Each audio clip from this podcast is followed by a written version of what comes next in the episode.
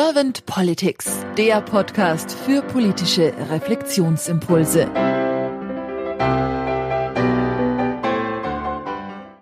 Herzlich willkommen zu einer neuen Folge von Servant Politics. Mein Name ist Kerstin Bertsch und ich habe heute Claudine Niert zu Gast. Claudine Niert ist Bundesvorstandssprecherin vom Verein Mehr Demokratie und setzt sich seit über 30 Jahren für mehr Demokratie in Deutschland ein. Herzlich willkommen, Frau Niert. Ja, hallo. Wir starten ja unseren Podcast immer mit der Frage, wie man die Politik oder was man überhaupt mit der Aufgabe ähm, der Politik verbindet. Da bin ich jetzt natürlich ähm, bei Ihnen sehr gespannt darauf, dadurch, dass Sie sich ja da schon sehr lange auch engagieren. Was ist denn Ihre ideale Definition von Politik? Die ideale Definition von Politik ist für mich, dass das der Bereich ist, wo wir eigentlich uns rechtlich miteinander vereinbaren. Und zwar uns heißt die Gesellschaft die ja irgendwie ihr Zusammenleben organisieren muss und bestimmen muss. Und wie sie das tut, das vereinbart sie im politischen Bereich. Das ist der Ort, an dem wir die Dinge nach unserem demokratischen System entscheiden. Und wie nehmen Sie es aktuell wahr? Kommt die Politik Ihrer Definition nach, beziehungsweise wie fühlen Sie sich mit der aktuellen Politik im Moment? Naja, was wir schon merken, ist, dass zunehmend das Vertrauen in unsere Politik schwindet, also sprich Bevölkerungsschichten ähm, der Politik misstrauen oder sich abwenden. Oder ähm, jeder von uns Situationen auch kennt, wo er denkt, also jetzt äh, entscheidet die Politik aber wirklich über meinen Kopf hinweg. Also man fühlt sich irgendwie ausgeschlossen. Und äh, dieses Ausgeschlossensein von den Entscheidungen löst natürlich unterschiedliche Reaktionen aus. Die einen äh, protestieren lauthals, die anderen äh, melden sich ab, die anderen verschwinden im Misstrauen. Und von daher sage ich, momentan ist eigentlich die größte Gefahr der Demokratie ist die gesellschaftliche Spaltung. Und zwar in Freund-Feind-Denken, in ihr da oben, wir hier unten, in rechts, links, in schwarz-weiß. Also wir kennen die ganze Palette und die geht ja zum Teil durch die Gesellschaft, aber auch durch Belegschaften bis hin durch, durch eigene Familien. Und das ist eine große Gefahr für unser, für unser Zusammenleben.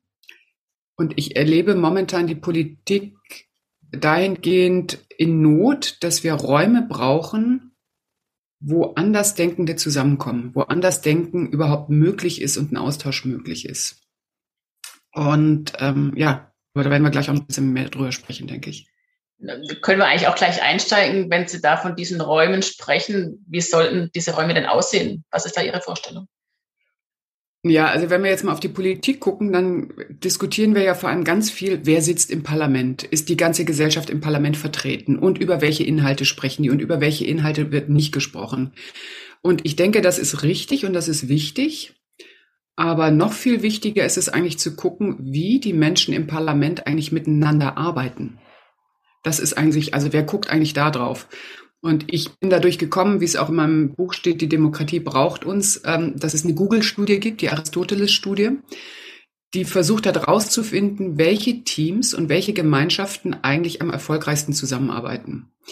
Und man höre und staune, die Studie hat herausgefunden, dass ähm, nicht die cleversten und klügsten zu den besten Ergebnissen kommen oder die besten Freunde oder die zerstrittensten oder was auch immer, sondern dass die Teams, äh, in deren die höchste psychologische Sicherheit unter den Teilnehmenden lebt, die Teams ähm, bringen die besten Ergebnisse hervor. Und das ist sehr interessant, weil die psychologische Sicherheit ähm, bedeutet, dass man keine Angst hat, ähm, sich zu blamieren, diffamiert zu werden, in Konkurrenz mit anderen zu stehen, ähm, hinterrücks irgendwie, ähm, was weiß ich, angefeindet zu werden.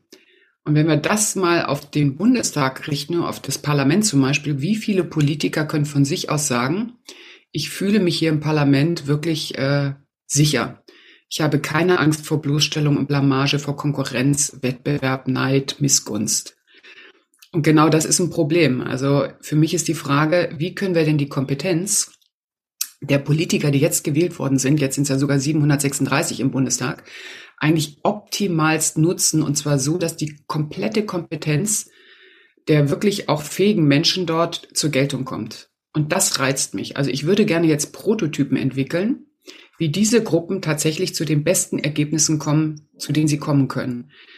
Und ich würde am liebsten zum Beispiel ähm, so einen Versuch machen, dass man mal einen Gesetzgebungsvorgang extern moderieren lässt, so als Beispiel und sagt, jetzt kommt der Referentenentwurf Entwurf nicht aus der Regierung und mit der Regierung wird es mehrheitlich in der, im Parlament beschlossen, sondern man nimmt die gesamte Bundestagsgruppe und versucht erstmal eine psychologische Sicherheit herzustellen und sagt, vergesst mal eure Parteifarbe, ihr seid jetzt hier da als Abgeordnete, jeder so wie er heute da steht.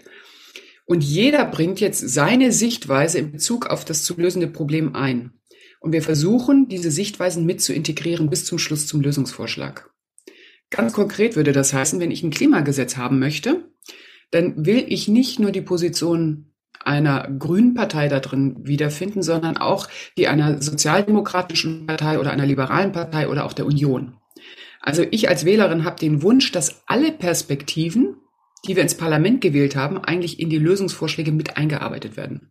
Und das ist momentan ja nicht der Fall. Also wir haben jetzt über, weit über 700 Gesetze, die sind in der letzten Legislaturperiode im Bundestag verabschiedet worden.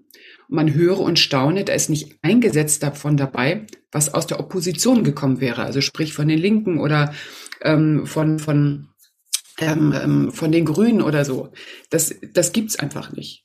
Und das denke ich, das kann doch nicht sein, dass wir eine Partei ins Parlament wählen, die vier Jahre letztendlich nichts Nennenswertes ausrichten kann. Und das führt zu einer Unzufriedenheit. Ist das Modell klar geworden? Ja, ja, ich kann Ihnen da sehr gut folgen. Ja, Sie sprechen da viele wichtige Punkte an, was glaube auch viele Bürger stört, warum sie auch dieses Unzufriedenheit ähm, mit der Politik vorhanden ist. Wenn Sie jetzt die Möglichkeit hätten, was das politische System angeht, einen Reset-Knopf zu drücken, das Ganze neu gestalten. Wie müsste es dann aussehen? Zum einen ähm, in der Zusammenarbeit mit den Parteien, aber auch die Einbindung der Bürger. Ihre ideale Gestaltung dafür. Also vorweg muss ich natürlich sagen, dass wir, wenn dann also eigentlich alle zusammen das politische System gestalten müssen. Jetzt können Sie mich fragen und ich habe natürlich eine Position, in die würde ich gerne reinbringen. Aber wichtig sind natürlich all die anderen Positionen. Und ich würde sagen, wir müssen nicht uns innerhalb des Rahmens optimieren, sondern wir müssen vielleicht den Rahmen selbst optimieren. Und das heißt, auf einer Entwicklungsskala der Demokratieentwicklung sind wir vielleicht jetzt äh, auf der Stufe 6 von 1 bis 10. Und die Frage ist jetzt, wie kommen wir denn in Stufe 7? Also sämtliche Lebensbereiche verändern sich ja gerade bei uns ganz rasant. Die Frage ist, wer entwickelt denn unsere Demokratie weiter? Und kann die Demokratie weiterhin bestehen, wenn sie erstarrt, muss sie nicht flexibel bleiben? Das ist mal so eine Grundvoraussetzung. Ich bin der Meinung, die Demokratie muss sich auch immer mit der Entwicklung der Gesellschaft weiterentwickeln. Und das Allerwichtigste momentan, würde ich sagen, ist, wir müssen das Parlament stärken, klar, die Institutionen, die wir wählen. Aber wir müssen es auch ergänzen durch Bürgerbeteiligung, sprich durch ausgeloste Bürgerräte und auch durch direkte Demokratie, durch Volksabstimmung. Das wäre für mich ein guter Dreiklang der Demokratie. Aber wenn ich wirklich auf der grünen Wiese das Ganze nochmal neu pinseln dürfte, dann würde ich vielleicht mir auch weitergehend wünschen, warum bilden wir nicht Regierungen, in denen alle gewählte Parteien sitzen, die im Parlament vertreten sind? Also wenn ich den Gedanken habe, dass die ganze Wählerschaft eigentlich wünscht, dass ihre Position sich in den Lösungsprozessen wiederfinden, muss ich auch eine Regierungsform haben, die das abbildet. Und wenn wir jetzt mal davon ausgehen, dass die Zeiten vorbei sind, dass einer für alle regiert, und das ist ja momentan, jede Partei verspricht uns, wählt mich, wählt mich möglichst alleine. Und wenn ich alleine regiere, kann ich paradiesische Zustände für uns alle herregieren. Und das wird kein einzelner Mensch erledigen können. Das heißt, für die Herausforderungen, die momentan da sind, die wir bewältigen müssen, brauchen wir eigentlich die Kompetenz vieler oder idealerweise aller. Wir können eigentlich auf keine Kompetenz verzichten. Das heißt, wir müssen eigentlich gucken, wie wir Prozesse mit allen gemeinsam organisieren.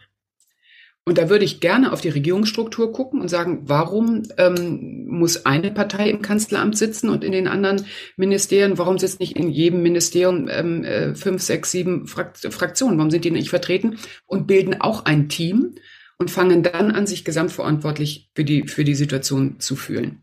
Und jetzt merken Sie, da denke ich ziemlich weit, steht auch in meinem Buch drin. Da kann man jetzt sagen, oh, das ist ja unglaublich idealistisch. Ja, ich hoffe, dass es idealistisch ist. Denn ich sage, wir können die Welt nur dann verändern, wenn wir wirklich groß denken. Und wir können gar nicht groß genug denken, um die Welt zu verändern. Und ich arbeite jetzt seit 30 Jahren für mehr Demokratie. Und wir haben viele Dinge uns erdacht, wo man immer gesagt hat, boah, ihr seid ja verrückt. Und Step by Step haben wir die Dinge erreicht. Wir haben den kommunalen Bürgerentscheid in allen Kommunen Deutschlands erreicht. Klar, wir wünschen uns auch Abstimmungsmöglichkeiten auf Bundesebene, die fehlen uns noch. Aber wir haben zum Beispiel auch den Bürgerrat erreicht für, für, für den Bundestag, den wir jetzt im letzten Jahr nur gemacht haben, zu Deutschlands Rolle in der Welt. Also das heißt, wir haben ein Modell ausprobiert. Wir haben 160 Bürgerinnen und Bürger deutschlandweit ausgelost über die Melderegister und haben sie tatsächlich eine Frage beantworten lassen, die der Bundestag den gestellt hat. Da hätte man uns vor zwei Jahren gesagt, ihr seid verrückt.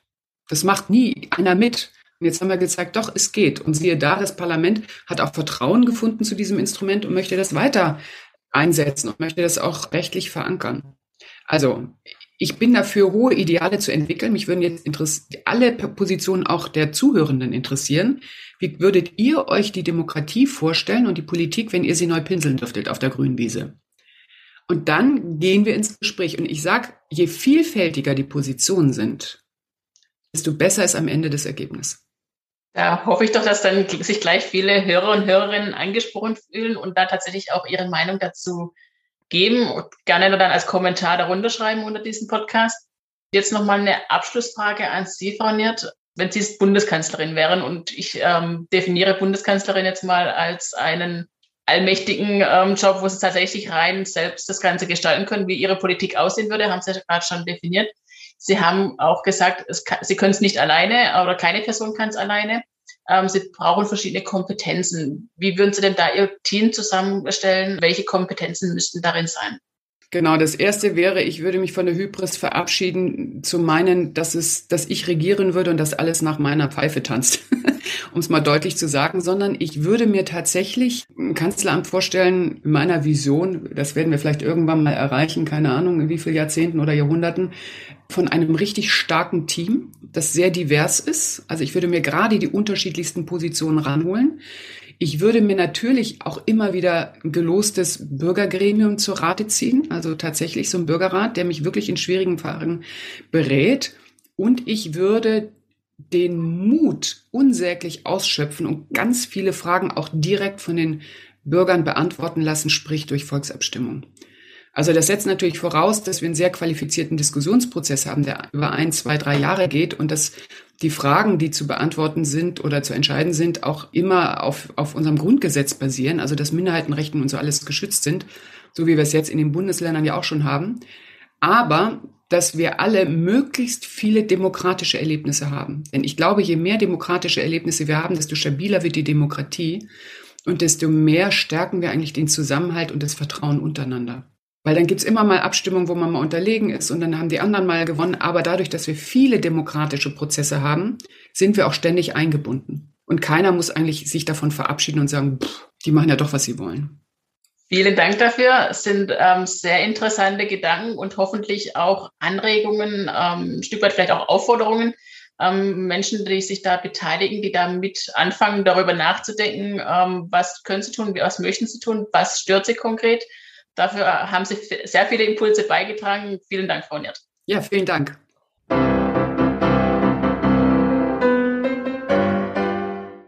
Servant Politics gibt's auf Spotify, Apple Podcasts und überall, wo es Podcasts gibt. Abonniert uns gerne und hinterlasst uns eine Bewertung. Servant Politics, der Podcast für politische Reflexionsimpulse.